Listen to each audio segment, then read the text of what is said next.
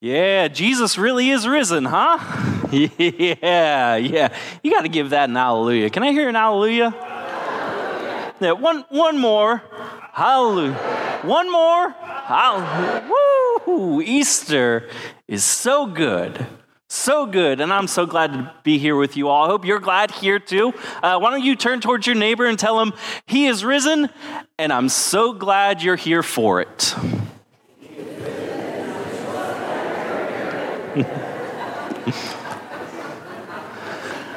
well, Easter really is so, so good. So good, especially after all that we've been through. If Friday has passed, Jesus has been taken, his body has been taken, and the toe tag written. He's dead.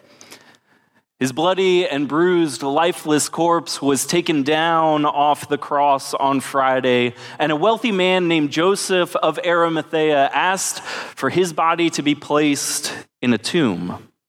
It was a borrowed tomb.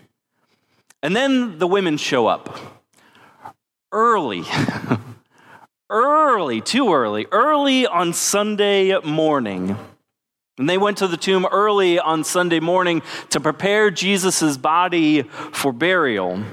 To make sure that their friend Jesus had, had a proper burial, they, they went simply because they loved Jesus. They, they knew that, that love could not change the fact of his death, but that love could live through it and thereby defeat the pain of it. And so they got up to go to the tomb just to do what love does. They didn't understand what was going on, they just did what love does. They didn't know. They, they really didn't know that Easter had happened, that he had been raised from the dead, that he was alive, new and transformed, that the new creation was beginning. He was alive. But they didn't know that yet. The only thing on their mind, besides the grief, besides the loss, besides the pain, besides the hopelessness, was this very real and practical question who, who will roll away the stone from the tomb? You see, what they would do is they would place a body in a tomb, which was sort of like a cave, and then they would leave the tomb open actually for a few days so that people could come by, pay their respects, grieve, anoint the body with spices and perfumes, and then only after a few days would they then seal the tomb which meant that they would roll a stone over in front of the entrance of the cave. This was a huge rock. This thing probably weighed about two tons. And it was usually rolled down an incline so that once it was there in place, it wasn't going anywhere. But somebody had already sealed the tomb of Jesus two days early on Friday, just to make sure that nobody got in and nobody got out. And you can almost hear the hopelessness in the women's voices when they ask, Who? Who is going to move this thing? After everything that they have been through, after Jesus has died and they've been robbed of the simple courtesy of paying their final respects to their dear friend, their question, Who will roll this stone away, lingers in the air. In one sense, this question could be understood literally, physically. This, this is an unmovable stone that stood between them and Jesus. But also, it's a question that could be understood symbolically because the stone carried the weight of everything that stands in the way Everything that is weighing them down, blocking them from where they intended to go, blocking them from where they wanted to go with Jesus. The stone represented everything in their life that seemed to be sealed and shut and permanent and immovable.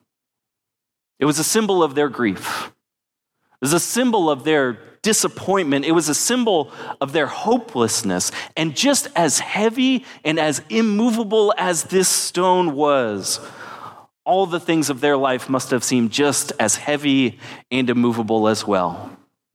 You see, they were on their way to try to make peace with the death of their friend.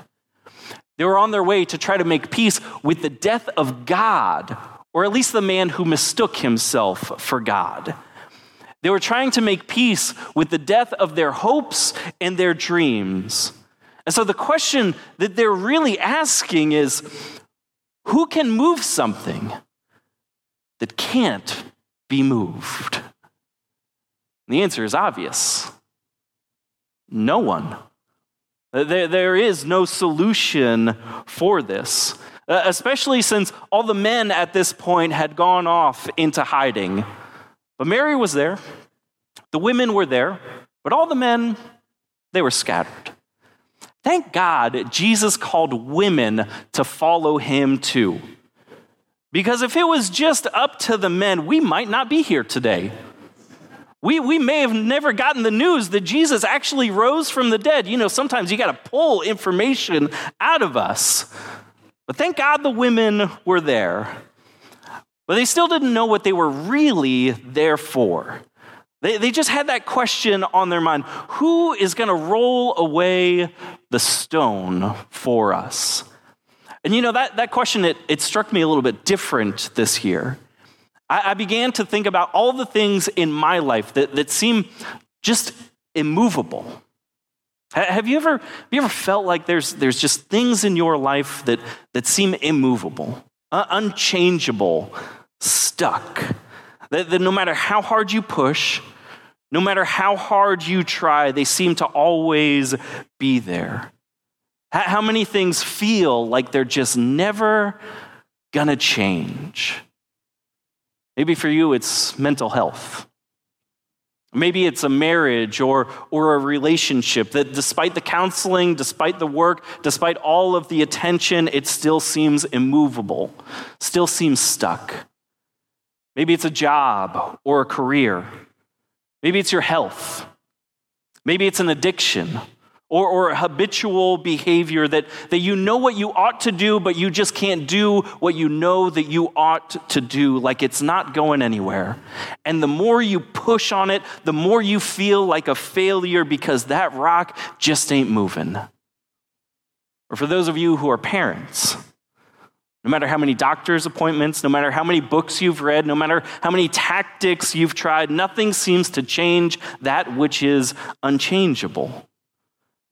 And then there's grief. Or, or, even the specter of death itself, which is so universal, we all have to face it. It's so unavoidable that it affects everyone and everything. Do you, do you have something in your life that just seems immovable, like it's never going to change? That's, that's where the women are this morning. But then in, in Mark's gospel, the next line is so, so simple and so matter of fact.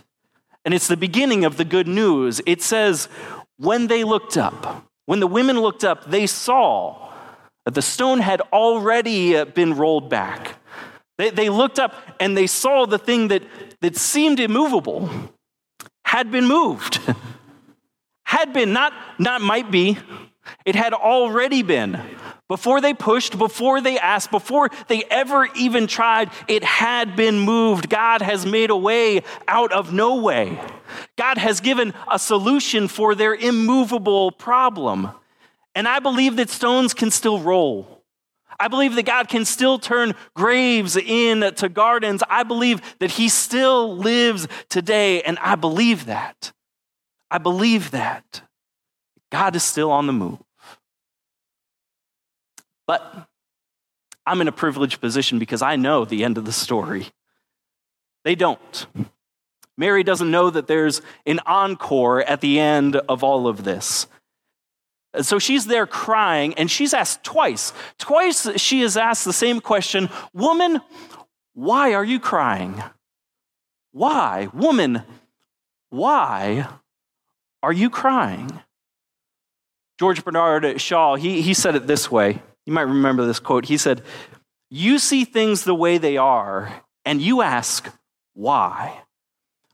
But I dream things that never were and ask, why not? Why not? Why, why not to those immovable stones in our world? Why not a world where children don't have to go to bed hungry?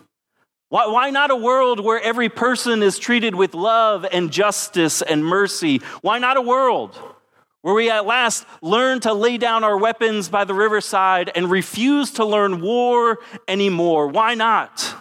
Why not a world where we all see each other as children of God? Why not a world where we are reconciled with the God who deeply loves us and reconciled with one another? Oh, some see the world the way they are and ask why. But we who follow Jesus, we see things that never were and ask, why not? Why not? Easter is a why not kind of day. And we've got a why not kind of God. And as followers of Jesus, we're called to be the people of the why not movement. We've got ourselves a why not God. But but we live in a why weary world. You, you just pay attention to it.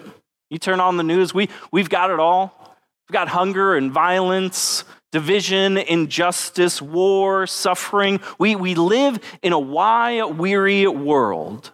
Woman, why are you weeping? Why? Because don't you know? Don't, don't you know that we've got, we've got a why not kind of God? That, that in those opening pages of the Bible, we find our why not God standing there over the nothingness of creation, and God says, Why not? and galaxies explode, water begins rushing, and flowers start blooming. Why not? And we begin to breathe. God heard the cries of the oppressed people in Egypt, and God asked, Why not? Why not freedom for all of my children? Why not? And God called up Moses to set the captives free. Why not? And over this past week, in the story of Jesus, we see the collision between our why not God and the why weary world. The, the collision between the actual and the ideal, the collision between the titanic nightmare that we have made of this world and the dream that our God of love has for it. The collision between the horror of the cross and the joy of the empty tomb. Friends, God's dream always wins. God always gives a solution to our immovable problems. And God always asks our why weary world, why not? why not? Thank God we've got a why not kind of God. Because only a why not kind of God would raise somebody from the dead. For God so loved the world that he gave his only son, why not? For God so loved the world that God walked ahead of us into death so that we might find resurrection on the other side. Why not? For God so loved the world that he turned a grave into a garden. Why not? For God so loved the world that he made you and me in love, by love, and for love. Why not? So let me tell you something. Let me tell you something. Easter didn't just change something. Easter changed everything. E- Easter wasn't just a day, Easter was the day, the day that the world changed. And how do I know that? Let me tell you. The Apostle Paul says this in Romans chapter 8, verse 11. He says, If the spirit of the one who raised Jesus from the dead lives in you, then the one who raised Christ from the dead will give life to your human bodies also through his spirit that lives in you. If the same spirit that raised Christ from the dead lives in you, then why not? now, now, what that means, what that means, pay attention, is it means that, that Jesus didn't just give his life for you, but that Jesus gave his life to you. Let me say that again because I can tell it's still too early for some of you. Jesus didn't just give his life for you, but he gave his life to you. Jesus didn't just give his life for you so that one glad morning when this world is over, you'll fly away to heaven. That, that's all good, that, that's all fine. But he gave his life to you, to you so that you could have resurrection now. So, so that you could have new life now. He, he gave his life to you so that you, so that you could be the solution to this why weary world. So that you could be God's why not kind of people so that you could be God's resurrected and resurrecting kind of people, so that you could continue this why not movement and dream of God. That word resurrection, in the Greek, the original language that the New Testament was written in, if you got up to be here today, you might as well learn something. That word resurrection in the Greek, it's, it's anastasis. It's a word that, that they actually had to kind of make up because they were trying to find a word for something that, well, had never been done before, before Jesus rose from the dead. And, and so it's this word, anastasis. And the prefix ana means again, and stasis is the conjugation of the verb which means to stand. And so anastasis, resurrection, literally means to stand again. And so, anastasis, resurrection, it, means so much more than just breath coming back into lungs and eyes being opened up. No, no, it's much more than that. Anastasis, resurrection, is reference to someone who has been knocked down, but who gets back up. Someone who has been shut down, but decides that they aren't going to be shut down anymore.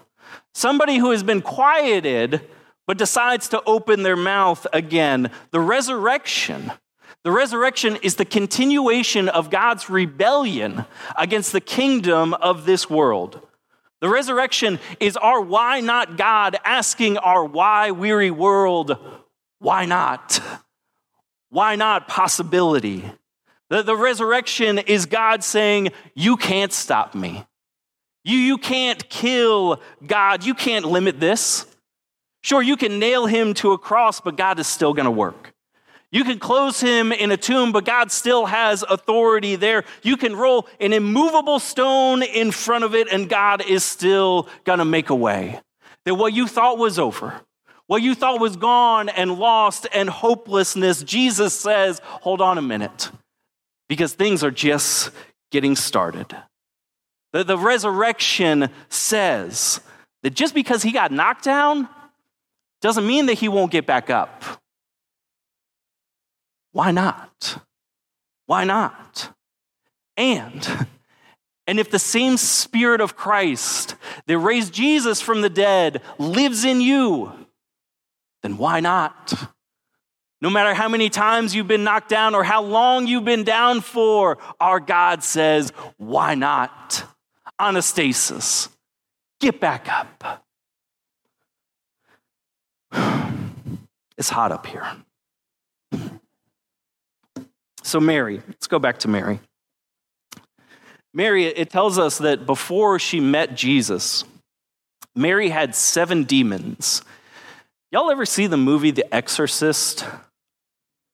You, you remember you remember that one? I, I sort of remember it. I only saw it once. There's that scene where her head starts spinning around like an owl. I, I remember watching it. I think I was eight years old.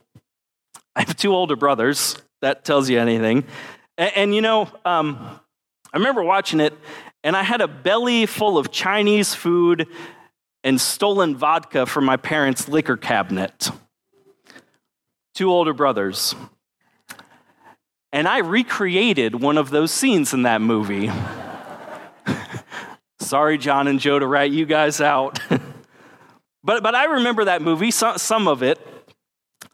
But that girl in that movie, I think, correct me if I'm wrong, I, I think that girl in that movie, she only had one demon. Mary had seven. seven before she met Jesus. But Jesus healed her. You see, Jesus, Jesus saw something in her that the world did not see.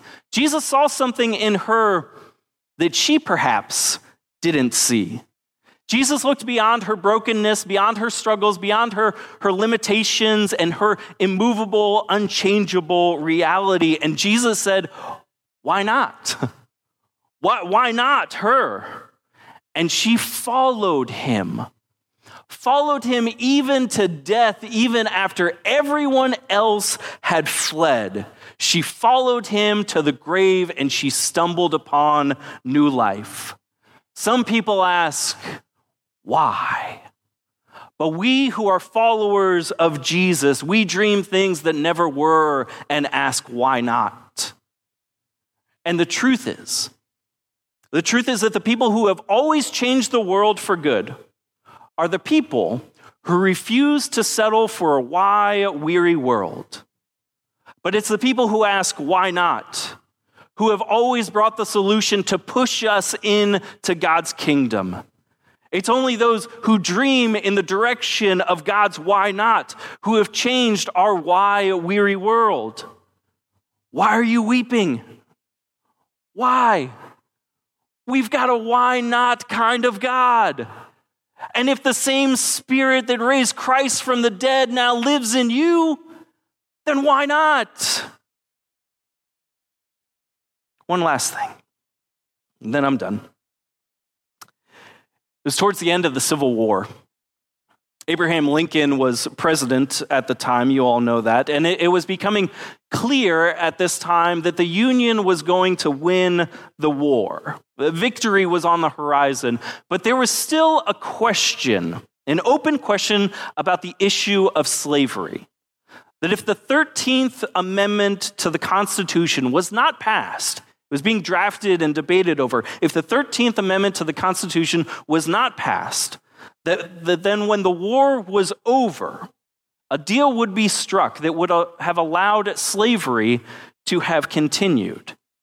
And so Lincoln, in this moment, is torn between the why not of God and this why weary world. And Lincoln was uncertain about what to do.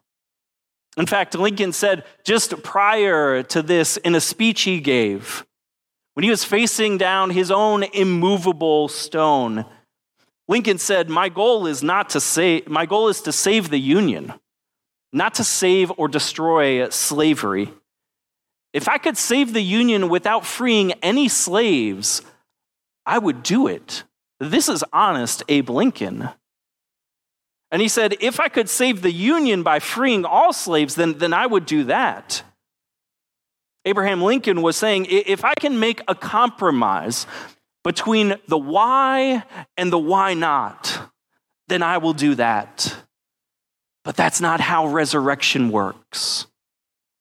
So, Frederick Douglass, a, leader of the abolitionist movement, sending, trying to free the slaves in the States, he said, in despair, he said, If we've lost Abe Lincoln, the cause is lost and he was in despair. This huge, immovable stone seemed to be rolling down the hill to seal the deal. But then you know who showed up? Showed up at Frederick Douglass's house. It's a woman named Sojourner Truth. And she found Douglass there weeping with his head in his hands, crying, Why? Why? But then Sojourner Truth walked over she grabbed Frederick Douglass by the arm and she said, Frederick, is God dead? If not, then get up and fight. And Frederick went back to Abe Lincoln until Abe Lincoln finally signed the Emancipation Proclamation that now, henceforth, and forevermore, those enslaved in the slaving states are free all because one woman believed that God was alive. And if God is alive, then God is not finished with us yet. And if Jesus lives, that this world does not have the last word. That if Jesus lives, the cross does not get to have the final word. If Jesus lives, it means that the worst thing is not the last thing. Yeah, he may have been knocked down, but that don't mean that he won't get back up again, even early Sunday morning. While it is still dark, God is up to something. He lives. He lives. Christ Jesus lives today. Easter is good. And when Mary meets Jesus in that garden, while it was still dark, while she's on the hunt for death, she stumbles upon life. She finds that Jesus has stood up again. And Jesus says to Mary, Mary, don't hang on to me, but go. Tell the others about this. Mary, is God dead? If not, then stand up, anastasis, and get back out there. Friends, Jesus has given his life not only for you, but he has given his life to you so that you so that you can get back out there and be the solution to this world, so that you can get back out there and live as God's why not kind of people in a why weary world, so that you can be Easter people. Let's pray. God, pray that this may not just be a day for us but God, if we haven't recognized it already, that this day would be the day. The day where you call us to live differently. The day where you call us to be why not kind of people in the midst of a why weary world. That we would be your people of love, and that love would defeat death in every chance it seeks to advance. God, help us to be Easter people. We pray in Jesus' name. Amen.